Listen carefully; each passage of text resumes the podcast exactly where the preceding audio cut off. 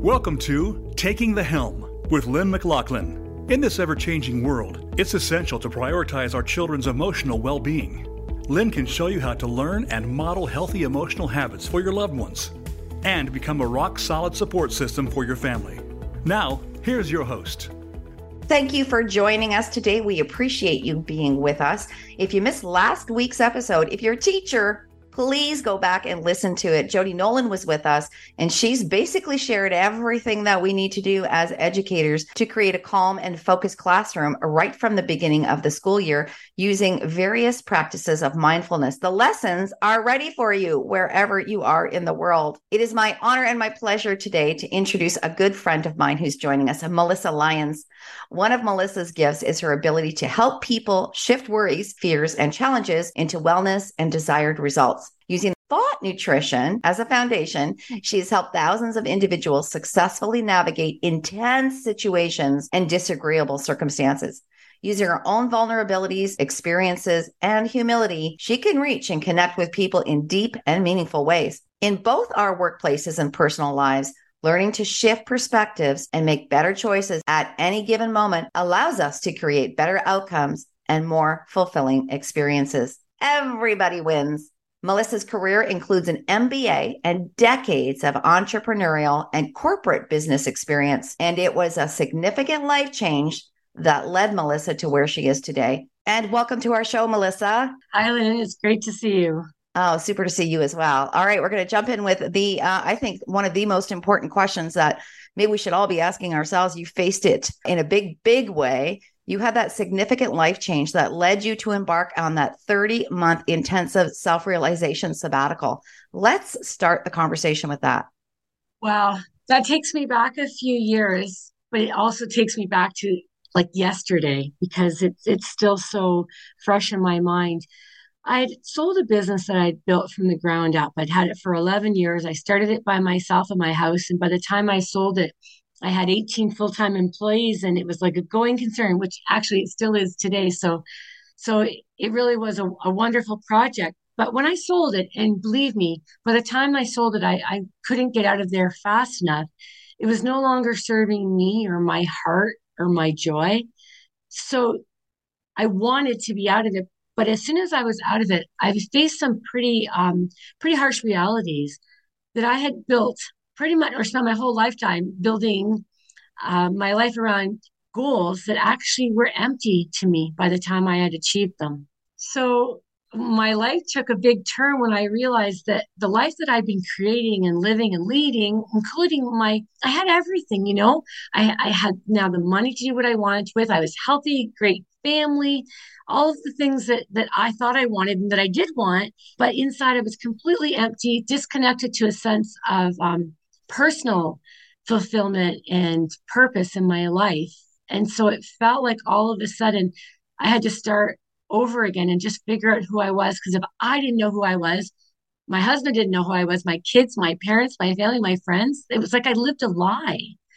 Melissa, there are many people right now in the world that are grappling the same way you did, uh, and I know this is probably a very simplistic question, but what what were the signs for you that that made you say, "I have to make this momentous decision and let this business go"? Uh, there are people that are, you know, waking up in the morning and hitting that snooze button seven times because they dread going into the office. What what did you see happening in your life? Well, I mean, there's two parts to that. While I was near the end of my business and when I decided to sell it, I, I didn't want to get out of bed. I, I, I lost myself along the way many times, and it was scary and hard. But once I did get through that time and and I was free essentially, uh, the awareness came when my husband turned to me one day and he said to me, "Are you ever going to be happy?" And oh. you know, you, you talk about simplicity I was 47 years old at the time. And I said to him, with all honesty, I don't know, because the truth is, well, I don't think I knew what happiness was because I was never happy. There was always something in me that felt like I wasn't doing enough or being enough or I hadn't done enough or something wasn't right. I was like doom and gloom in so many ways, but yet having everything. And actually, sometimes, sometimes that's the answer too. You know, you feel guilty about not feeling good when you should feel good. But the truth is, is it doesn't matter what you have or don't have. How you feel is going to dictate where you're going in your life, and it's that it's like an oscillating, repeating pattern. And you were in a place back then where you were doing like so many of us do. You had the boxes and you were checking them. Check, check, check, check, check, check. You know, that whole social concept of what we're supposed to be and what we're supposed to do. Yeah, it's true. And the thing is, is that we can cover it up and we can hide it. And some of us are able to do it for our whole lives. And we know that there's that inner conflict. Others don't even recognize an inner conflict because there isn't one. They actually did hit on the right path. They did do the right things for the right reasons, where I really think I did the right things for the wrong reasons for most of my life. And I go back to it. I think about um, the people pleasing of, of some, you know, any for educators or even parents among us who have those easy kids who just say, yes, yes, I'll do it. And, and they just, they just do what you ask. That was me. But the truth was, is that I never learned to use my own voice effectively. I actually never even learned to hear my own voice. So I don't know. It's that thing of waking up one day and realizing, yeah, I'm really not very happy. I don't know why. And then dealing with it. Took you that long to find your new path? Well, you know, it was only meant to be three months. And three days into that three months, I almost I almost came unraveled because uh, with my family at the time my kids were in their late teens and my husband of course was working and as a family we agreed that this is what i needed and that i was going to step away from all of my family responsibilities just to figure some things out because you know we're never really broken but i felt broken and i needed to sort that out and come to terms with that. And three days into this this time where i was going to read and write and journal and meditate and um, just spend time understanding myself i was so guilty. Who was i to watch my family struggle through the daily life and get up and not hit snooze and you know and i'm just not going to do anything? I, I, just couldn't do it. I felt horrible. Yeah and, and i think any parent would. Yeah we're yeah. uh, we're right there with you. I can feel it. I yeah. can feel it. You, we so, we know, put everybody else ahead of ourselves, right? We're never first. well, yeah, we're not. And when we're given the chance to be, we don't really know how. So that was three days into three months. And by the time I hit the three months of the 30 months, and you know, I didn't realize to this moment that it was 333. Uh, but oh. anyway, uh, three months into it, I, I had like this MBA approach to to this healing and journey of self discovery.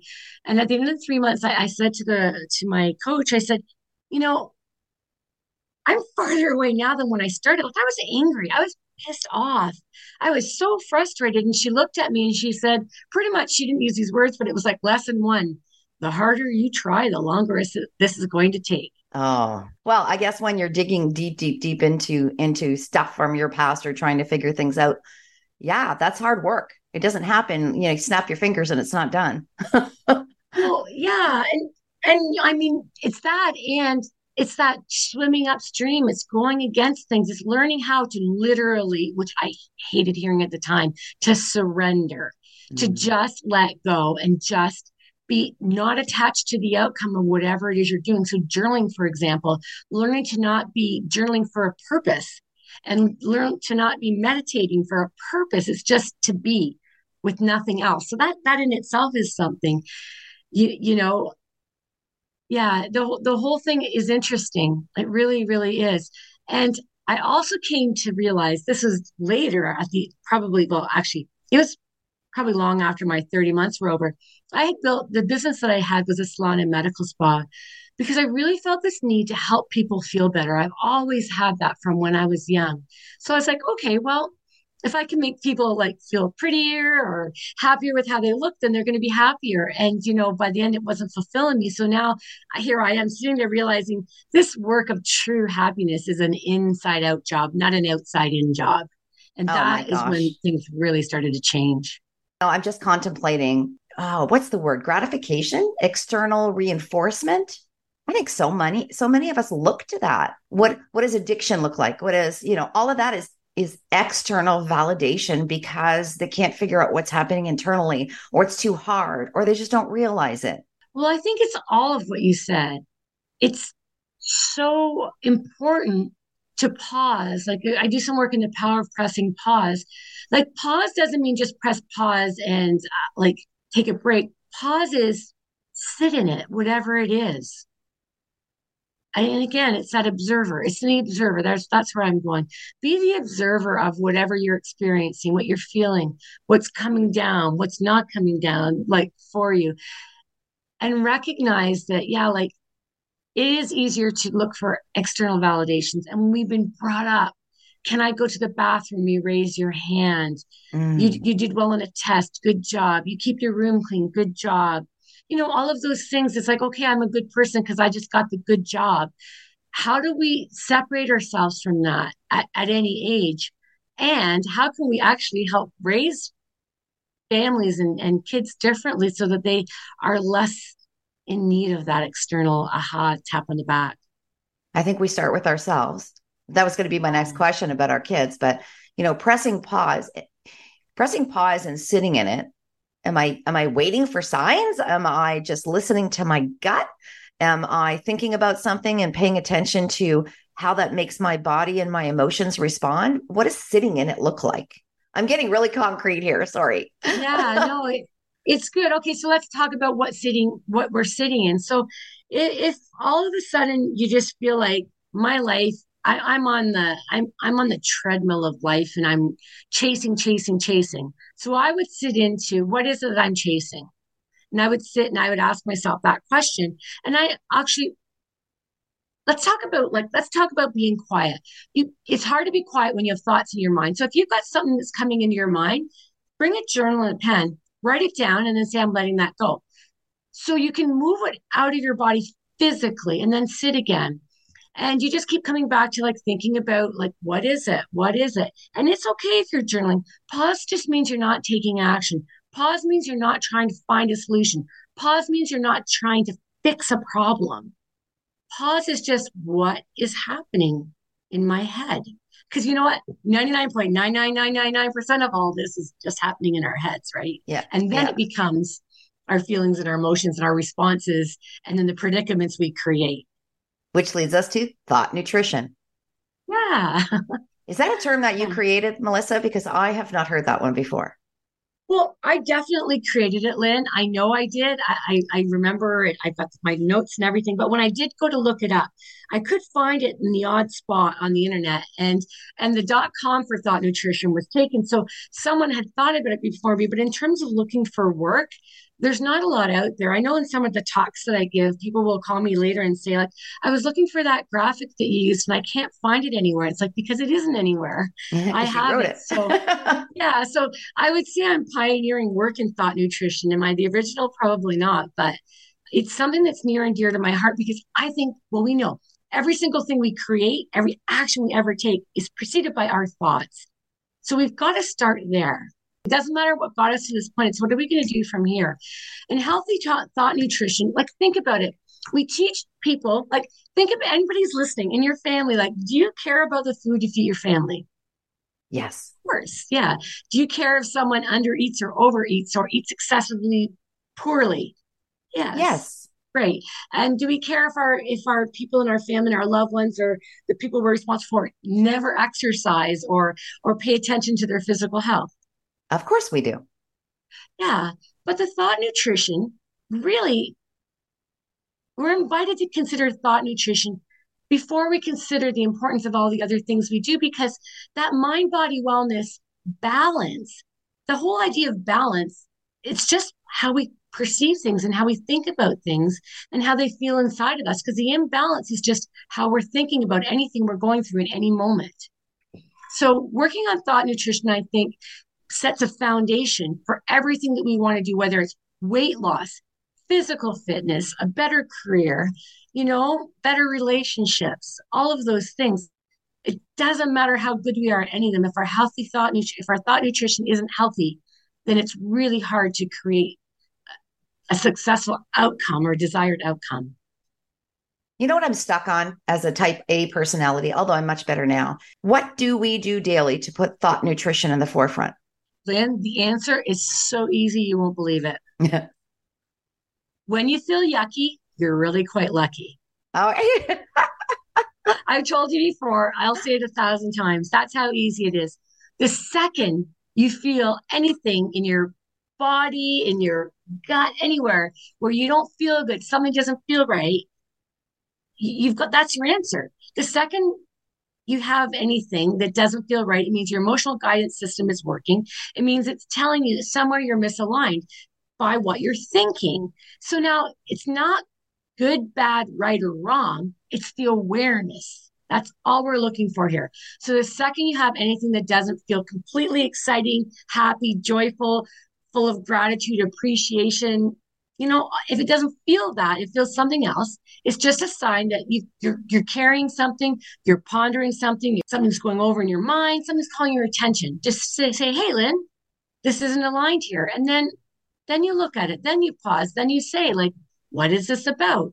Does it warrant me feeling this way? How long do I want to stay here? What needs to be you know, and, and you work through it. I have a beautiful graphic um, that displays thought nutrition in terms of frequency and vibration. So, the same way that our food can have a nutritional value, so do our thoughts, feelings, and emotions. So, the second you're feeling yucky, you're lucky, your emotional guidance system is at work, and then you have a chance to respond intentionally. Intentionally. Okay, so I'm going to push this a little bit. So, I felt yucky. I, I sat in it. I thought about it. And it is something that I've determined I have no control over. I felt yucky because of something else that happened out there that has affected me. Now I can intentionally make the choice to say, I'm pushing that away. No, I don't know no? if you need to push it away. You need to recognize it. So, do you have an exact example? Like, do you want to use something like someone cut you off when you were driving, or do you have something more? That's a great like, example. Well, there you go. Okay, so someone cuts you off when you're driving. Can you control it? No. Can you control your response? Of course. So say it really frustrates you and it makes you angry. So you can decide like, does this person, like this action warrant me? Like, first of all, we wake up with intentions with thought nutrition. The same way you might wake up and say, I have 1800 calories and I'm going to exercise for 30 minutes. okay. You're going to wake up and say, uh, today, by the end of the day, I want to know that I was felt mostly in harmony with the world that I had compassion for others and that I was full of self self care and forgiveness. Like I want to be kind to myself, I want to be compassionate with others, and I want to be in harmony with the world. Those are the three things I want today. So someone cuts you off in traffic and you're angry and you're like, oh, and it's like, okay, what do you want? Like, does this warrant you not doing any of those three things that you said this morning? That's your first question because you feel the tightness. Now, you might not feel the tightness until you've given the person some kind of manual gesture. But at some point, you're going to go, whoa, I didn't feel very good about that, or that didn't feel very much fun. And then you realign, you just decide, where do I want to go from here? All right. Well, we're heading off for a short break right now. But when we come back with Melissa Lyons, we're going to carry on about intentionality, also thought rescue plans, and clarity. We'll see you in a minute.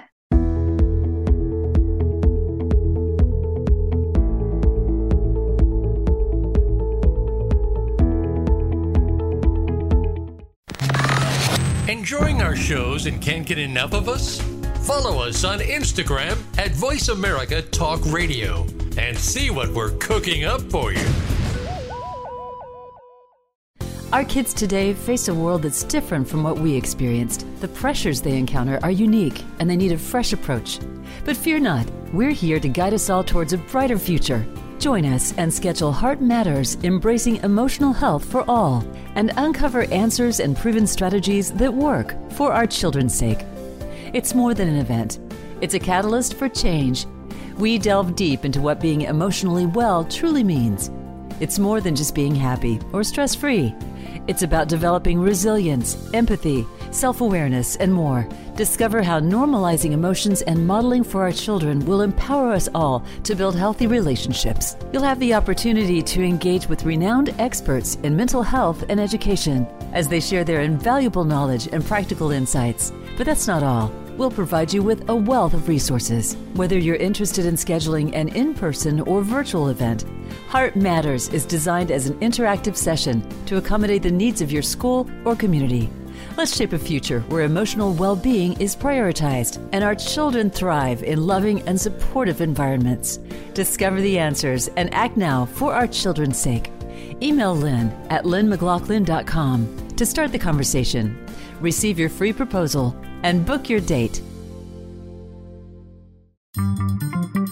Voice America is on LinkedIn. Connect with us today.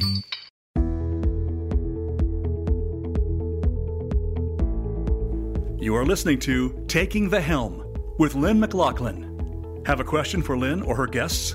Join us on the show at 1 866 472 5792.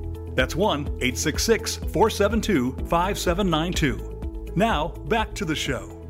And we're back from break with Melissa Lyons. We were talking beforehand about intentionality and making decisions at the beginning of the day about, you know, what we want to come of it. And then when we're deviated from that, we say, hold on a minute, and it gives us a sign. I think that's very powerful. How hard is it to get into that daily practice, Melissa? I don't think it's that hard, Lynn. If it depends on what we want. It, like, I think clarity is an important thing to talk about here. You know, at work, we, we want to do well and usually like progress through the ranks if that's what our goal is. You know, and at home, we have this idea about raising our families or with our partners or our pets or whatever it is in our home life, we have a certain way that we want to be. It, when it comes to actually how we live and respond and and make our way through the world, we're not always as intentional. And that means that we can be like thrown off our path by a more powerful and maybe not compassionate person, like a, an individual in a room or a personality. So having clarity about how we want to live and how we want who we want to show up as really helps us to be more clear about our thought nutrition. For me, it also would help me to be clear about who and what I would let into my life. Absolutely. Intentionally. Intentionally. So, you know, it's almost like when I work with clients, we set down the first thing we do is like, who who are you? Like the I ams. And like who aren't you? And the I'm not. And then who do you want to show up as? Like, how do you want to progress in your life? And, and what do you want to evolve into? And that becomes our new I if, if we're using affirmations properly. But you start with really where you see yourself in your life. And then again, where it's just not quite coming together what you want, and then what you really want. And that becomes sort of our blueprint for for what we want to create. And then from there, we start to choose qualities that matter to us. You know, when we used to do vision boards in the past, and we still do now, but like you would might put up a certain house and a certain car and a certain job and maybe an amount of money in the bank account. That still is valid, but now the invitation or the or the the movement is to assign a quality or a feeling or an emotion or a thought nutrition, like a vibrant a frequency or vibration to each of those things that you want to create in your life, and then take the actual physical description away, but keep in that emotional, that sense of, of what it brings you alive. And then the universe sort of delivers to us whatever is intended for us. And that opens up the opportunity for things to really become um, easier to manifest. Yeah, not the big giant sense? million dollar house. yeah, well, yeah, yeah, yeah, and maybe the house is going to be ten million, or maybe it's going to be a seven hundred thousand dollar house in a country that is where you were meant to live because that's where your next connection is. It's like it broadens the possibility, and you're not fixed on a specific thing, but the value that it brings to your soul and how it makes you feel is really what's guiding you and guiding what you're creating. Okay, so I think about what you said earlier about when you make that list about who I am and who I am not, how how powerful it would be to say, well, everything I'm doing in my life is under the who I am not list. Oh, there's a clear sign I'm going in the wrong direction and have to do a sabbatical or take a shift or um, a total uh, 180, 360, whatever it is. Well, you know, here's the thing. We forget to remember. And the older we are, it's not even so much about forgetting to remember what it is that that, dri- that dr- brings us passion and and drives us towards like our our sense of purpose. It changes. We have multiple purposes that we will um, live through in our lives and achieve or, or grow through uh, you know?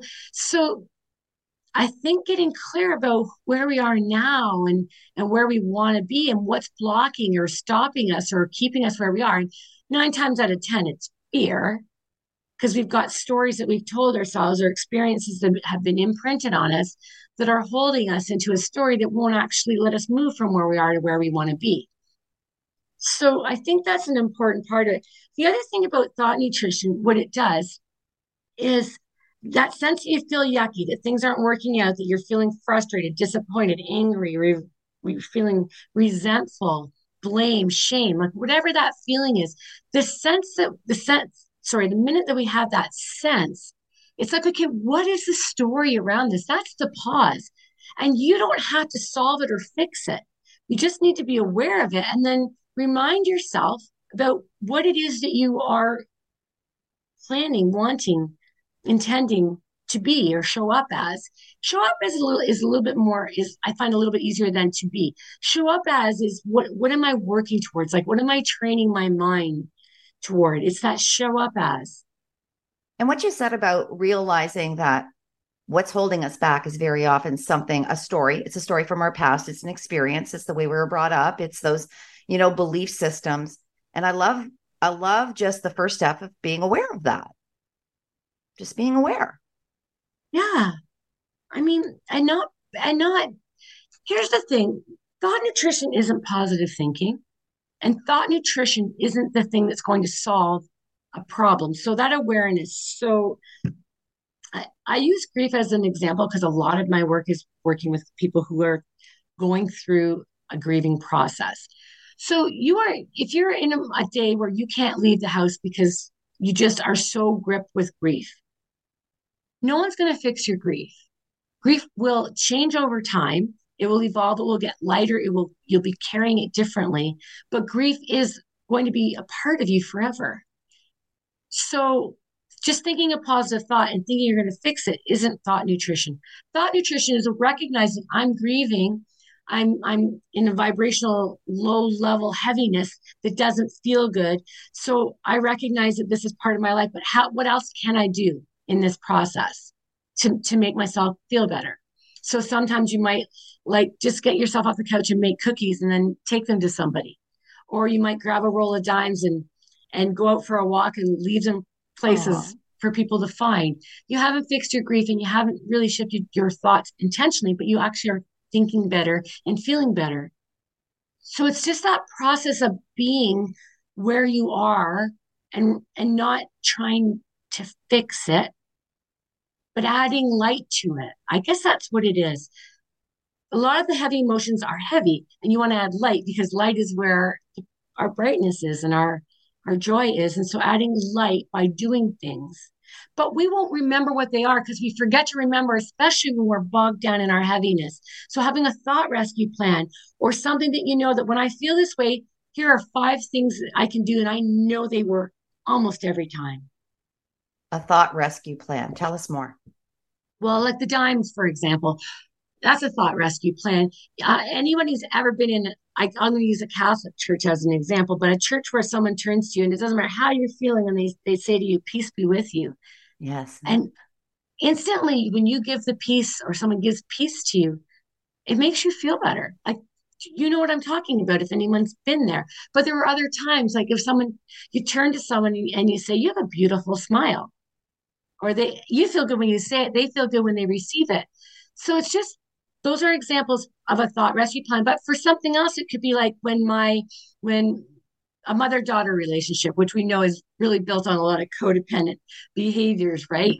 Trying to find their way through the relationship. So, you know, when, when you're when the mother and daughter is fighting, depending on which one you are, here are five things that I can do. Like I can look at it saying that person's doing the best they can. You know, um, I I can't control how they feel. I can control and that's a generalization, but you would actually have like a specific strategy for the five or 10 things that cause you most trouble in your life on a daily basis, the things that pull you out of your center, off your path. And I love your example when you started of, of grief because I agree with you. When you lose someone who's so dear to you, it stays with you, it sits with you, but it does change over time. My mom's been gone for 20 years now. It's changed over time, but she's still very much a part of my soul. And that sadness is there, not anywhere like at the beginning. So accepting that that's going to be part of your life, but how it looks will change. And you could take grief and apply that to a, a whole umbrella of other I don't know, is grief an emotion? A whole well, other slew of emotions and feelings. Yeah, grief. So I for the purpose of thought nutrition, I group thoughts, feelings, and emotions into one because they're so intertwined and um and related that it doesn't matter. It's a chicken and egg. We know one of them came first. We can debate it for 20 million years how how it came to be. So thought, feeling, emotion in many ways for the purpose of this is like that. So anger. So you, think about someone did you wrong and you and you're holding anger and resentment. You don't want to forgive them. So that's judgment. And so you sit with it and you recognize you're never going to change what they did to you. And you don't have any control of how they feel about what they did to you. So, you, so the first step is like releasing the attachment to what they did. And and I mean, this gets into like a deeper, like therapeutic thing. But we're talking thought nutritionists. What are you doing here? So it's like, okay, I recognize, Lynn, that I still have anger about you. I'm carrying anger um, towards you because of what you did when we were 12 but it's go but but but for today but for today i'm not going to let my i'm not going to let my joy be affected by it. I recognize that i saw you and that triggered my anger but i'm but i know enough to go yeah it's there yeah it's real. And tonight when i get home i'm going to journal about it. Or if i'm working with a counselor i'm going to make sure that we talk about it. So you're not pushing it down. You're not not respecting it but you're not letting it control where you are and you become aware of it right from the beginning the most important right part away. yeah wow. and i mean if you have five minutes and, and, it's really still, or if five minutes later it's still there, then you know what? Pull yourself away for five minutes. Write down everything that makes you mad. Write down everything that you can control. Write down everything you can't control. And then, then all of a sudden you're going to be like, oh, and then you just, you move on. It doesn't fix it. That's a whole other process. Healthy thought nutrition is where are you vibrating? And where's your next thought going? And what are you what reaction? Like your response to whatever's going is dictating the next thing that's going to happen to you. What are you creating intentionally in your life? So if i'm someone who uh, does not i'm not a writer i'm not a journaler what are some other ways that i can move forward? So maybe we should talk about what journaling is and what journaling isn't. Journaling is not writing a story. Journaling is not always writing full sentences. Journaling can be swearing, journaling can have spelling mistakes, journaling doesn't need grammar, and journaling can be like crumpled up and burned at the end. So let's call it just getting things making yourself feel lighter. So you could scream into a into your cell phone on the recording mode mm-hmm. everything go out to the woods said. you can go out to the woods go for a walk yeah go, get it right? out of you so you want to say it out loud you want to write it out loud. Thank you. Melissa, you are an international best-selling author, but there is a very powerful story that comes to how your first book came about, and I think it links beautifully to what we're talking about right now. You mean my journaling story? Yes, if that's what we call it, journaling. Well, that's a great point because I actually was therapeutic journaling. I didn't ever want to journal in fact, for me, journaling was something that I put off for many years before I had that big life, significant life change. Uh, but at that point, I couldn't, I couldn't deny it anymore. But this is how I was journaling the day that I had um, my my miracle happen. But it's also how I journal most days anyway. I would say that day I wrote boat, sand, beach, tree, water, rock, tea, crepe, banana, server, island, sky, star, moon, sun. mm. Anything that I could see or came to my mind, it was like just a barrage of words. And I would do that sometimes when I didn't know what to write about. Because then all of a sudden, sometimes you just lose track of what you're doing and then you just write. And on the day, specific day, um, it was January the 10th. Uh, I looked into my journal and it was 10 o'clock in the morning. I was having tea in a banana crate and I had a full story written. And not only was it written perfectly in perfect sentence, it rhymed. And I have no memory of writing it. That that is just mind blowing in so many different ways. And you, you just, you know, you remember the date, you remember that moment, those moments, just so, so like ingrained forever. And that was life changing for you because that took you to your first book. It did. It did. And it, and it opened up like a whole new pathway of recognizing um, the power of getting clear about what you want to create or what's creating what you want. How about that? How about it's not about what we want to create, it's about what's creating what we want because we're always creating. And it's important that we're creating without the outcome in mind, but the intention of how we want to feel along the way. And I think journaling in that first book really helped me get clear about that. And so just writing down what you saw in that moment all around you, single words, expressions. Think about that, everyone. With no intention, just in the moment, writing things down opened up a whole new world for Melissa. And I think it can for all of us. Absolutely. Thinking, I don't think, thinking, I don't think is quite enough because it keeps it where it is. You're still going through it. That mind still has the power over you. And what you want to do is, is have intention having more power than mind. So getting it actually out and seeing it differently. I don't know that we can always see it within our minds, but everybody is different. So if someone can find a way where if they sit and think about those things methodically, what's bugging me? Where do I feel it? What's true? Like what can I what can I control? What can I control? Is this uh-huh. attached to a story or an event or an experience? And go, yeah, okay, yeah, I remember that was like when we were in grade 13 or grade 12 or grade 11. Yeah, I'm not going to go there today. Like it doesn't matter. It's just that process of it. Does this warrant ruining your day? Does this warrant changing the direction? So, you know, you, you you're driving down the road and your car hits a bump and your steering wheel veers to the right a bit. You have a choice of keeping it steered to the right or gently pulling it back to the road again. So do you want to keep steering to the right because it's something that happened to you 20 years ago? You can, but then you, you're going to end up wherever that direction is. Still stuck in idea, it. Sorry? You're still stuck in it. Well, you're still stuck in it. And you're also going down that path. And thought nutrition is about coming back to your center and back to your path along a line, a soul alignment, like a blueprint of your life, back towards your purpose.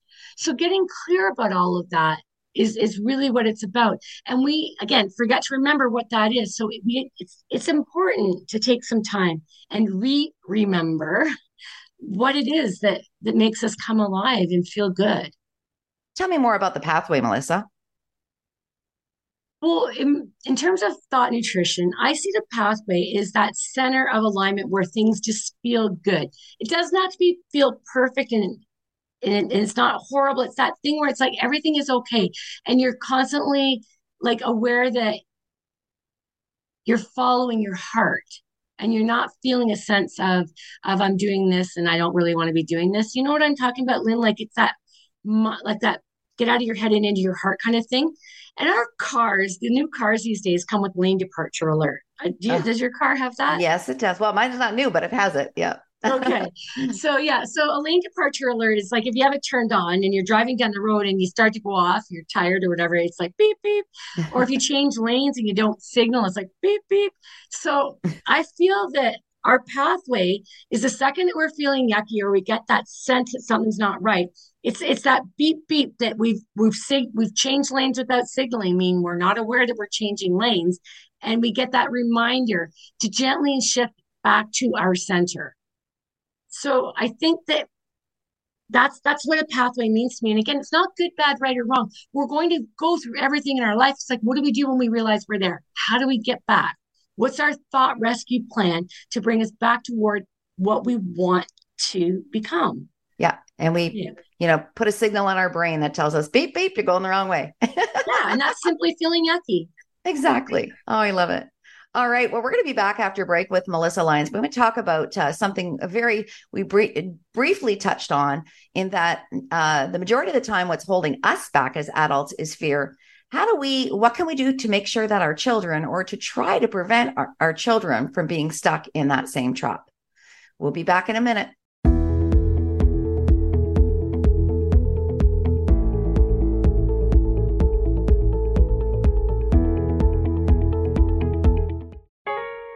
To see what Voice America is up to behind the scenes? Behind Follow us on TikTok at Voice America Talk Radio. Our children are growing up in a world that is more complex than ever. It's time to start thinking proactively. Meet Zerko and the children who glow in the color they are feeling because they haven't learned to control their emotions yet. In the Power of Thought Children's series, we're not only teaching children about emotional vocabulary, but how to recognize how they are feeling and what they can do about it. We live on an imaginary planet called Tezra, where every character is named after a crystal.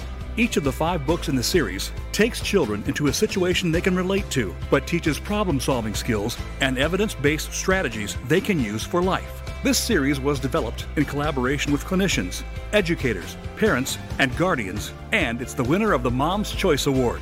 Check it out at lynnmclaughlin.com under the Books tab.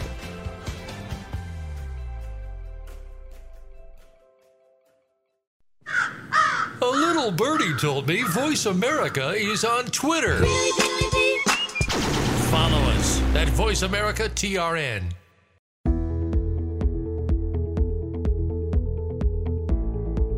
You are listening to Taking the Helm with Lynn McLaughlin. Have a question for Lynn or her guests?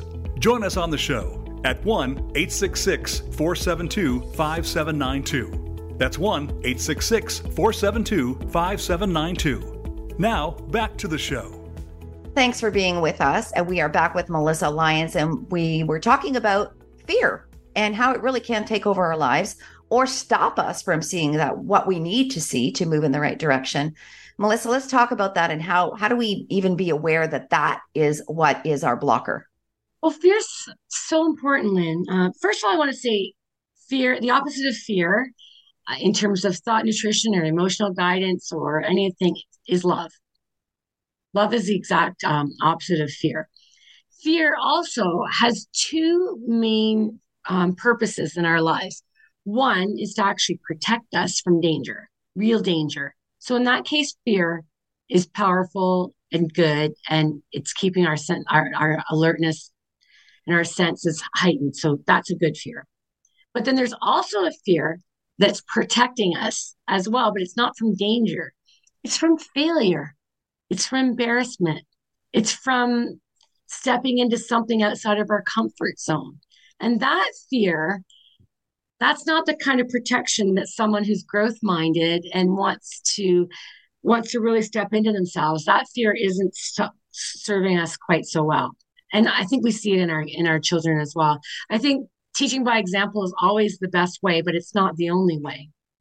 Like i think about my life um i remember like all the way along i, I had four main themes of my life and i always called um the the fourth theme the four letter f word which is fear. Because it held me back forever and ever. And to, to this day, I'm constantly recognizing where something's not working out as I had hoped, or I'm not feeling about something the way I'd like to. And I recognize that I'm sitting in fear. So recognizing it. So let, let's do a concrete example of being stuck in fear. There's a job and I'm wow, this is something this is something that is calling my name. This has got my name on. This is my job, but they want a reference. Now I have to talk to somebody about getting their name for a reference, and that becomes that's a barrier. Um, are they going to do? Oh my gosh! Well, I have to do an interview. I don't think I can do an interview. How many people will be on the interview?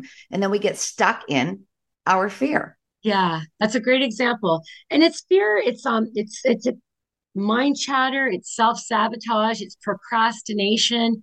It's all of those things. It's it's a story that we had that we were once not good enough or someone told us we weren't good enough once and we haven't let go of it. So fear is like the underlying i actually fear is like um resistance. It's like a master messenger. When fear is showing up or you see any of those things show up you've just got to sit yourself down and and and again you can go through the journaling process or however you do it. You can talk through it with somebody but i i think having something concrete is like what's really happening here what what is really the problem? What am i afraid of? Am i afraid of rejection? Am i afraid of failure? Am i afraid of not being enough? And then from there it's like what's the other side of all of these things that are holding me back? And what is actually the truth? Mm. and not the truth as you think it might be the truth right now. And when we actually sit down and take a moment and press pause and get honest with ourselves we can stop that. It's like a slippery slope so then you don't ask for the reference. And then because you don't ask for the reference, it's like, well, I can't finish the application. And then it becomes procrastinating. And it's like, at what point do you stop and say, okay, wait, I, you know, what, what do I really want out of this situation? And you're going to know it's happening because you're feeling like something's not quite right. You wake up in the morning go, oh, I got to do that, or I haven't done that yet. You're getting the messages all the time. And that is heavy. And that pulls you out of your zone of excellence, zone of joy, zone of happiness. All right, I want to go back to something you said a few minutes ago that I think is really, really critical. And it, you were thinking about us as adults. But, you know, if we have a fear, for example, and you said that I'm not good enough, well, very often that fear comes from what we heard and what we experienced as children. So let's everybody now put on our parent hats or our educator hats. What can we do right now to be aware so that we can help our kids prevent being stuck in this fear as they grow older? Well, I think redefining failure and redefining success for them.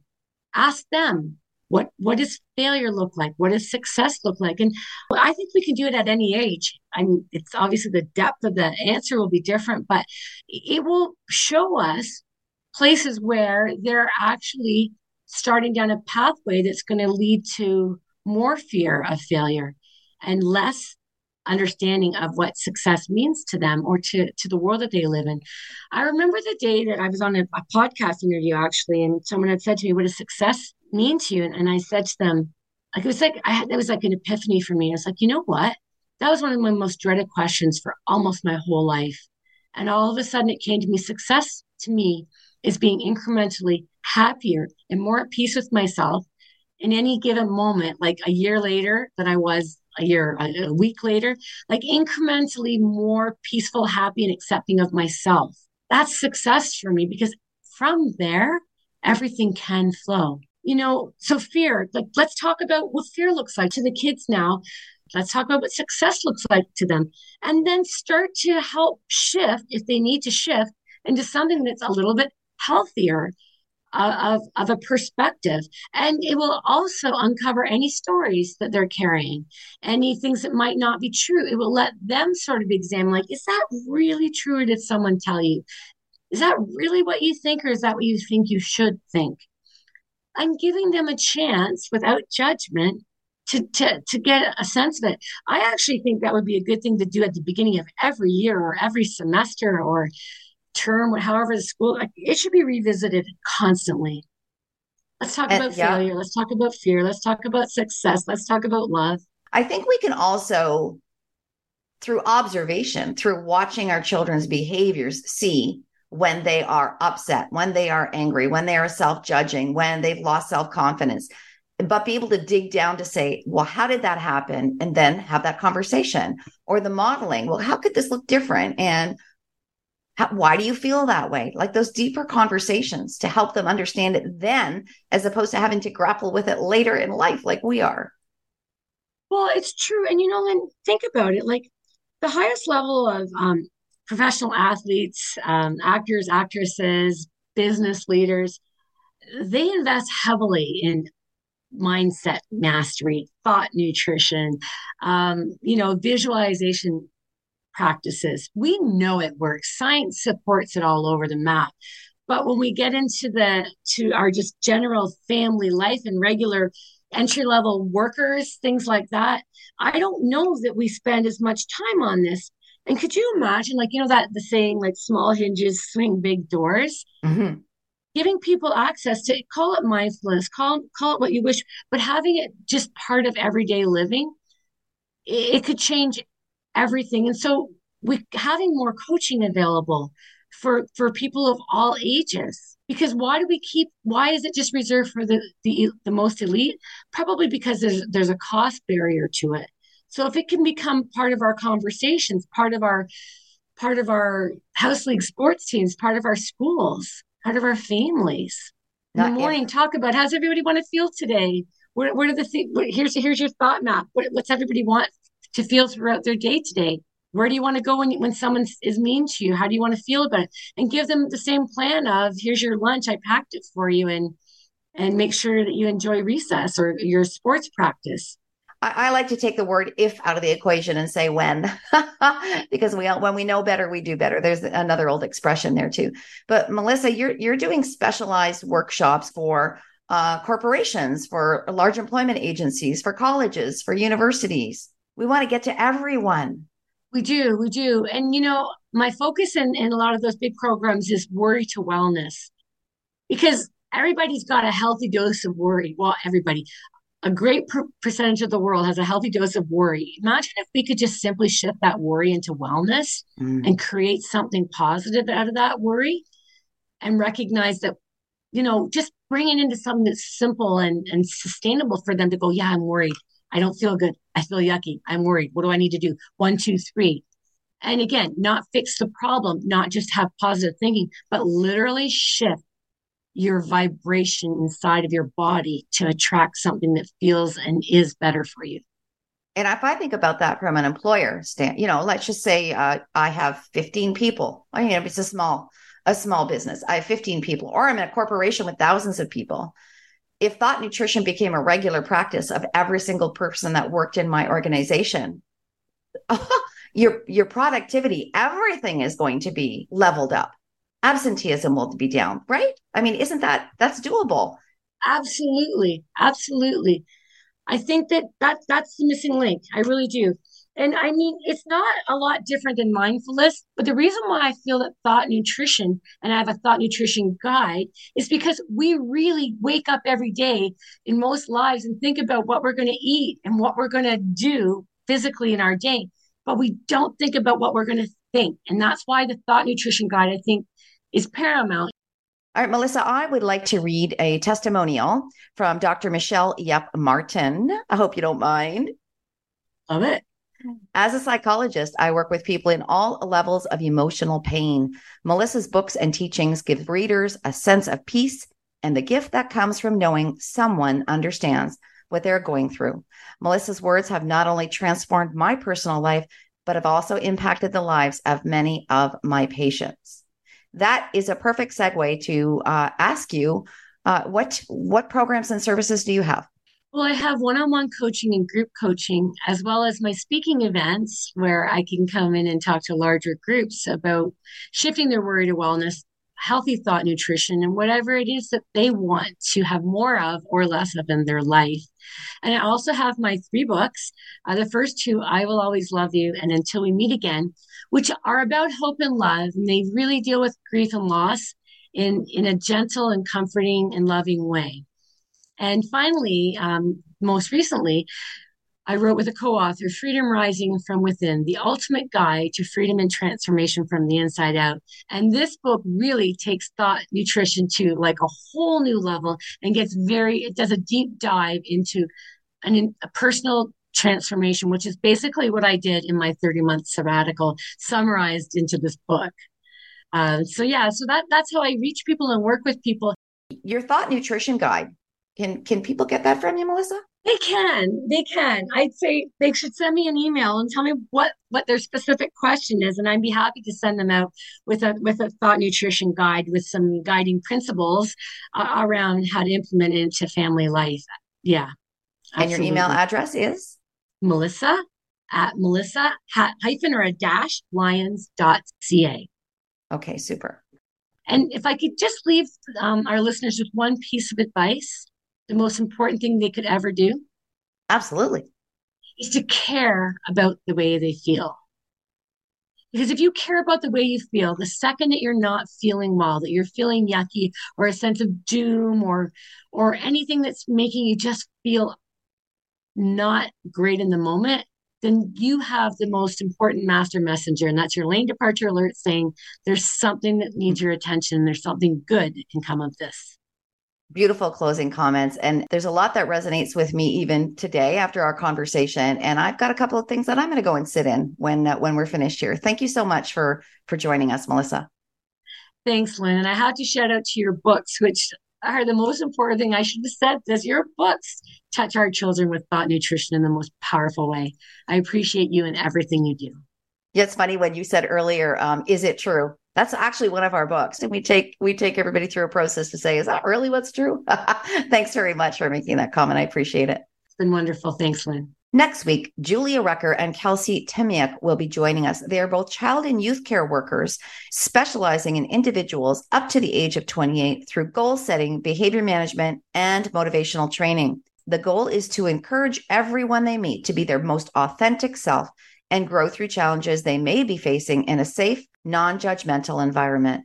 Let's check our compass and learn what we need to as we empower our children to face the ups and downs of life, which will surely come. Have a healthy and beautiful week, everyone.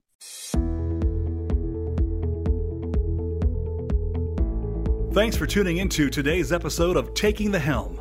We hope that Lynn and her guests have provided valuable insights on how to create a safe emotional space for your children that empowers them to be their best selves. Until we talk again, have a wonderful week.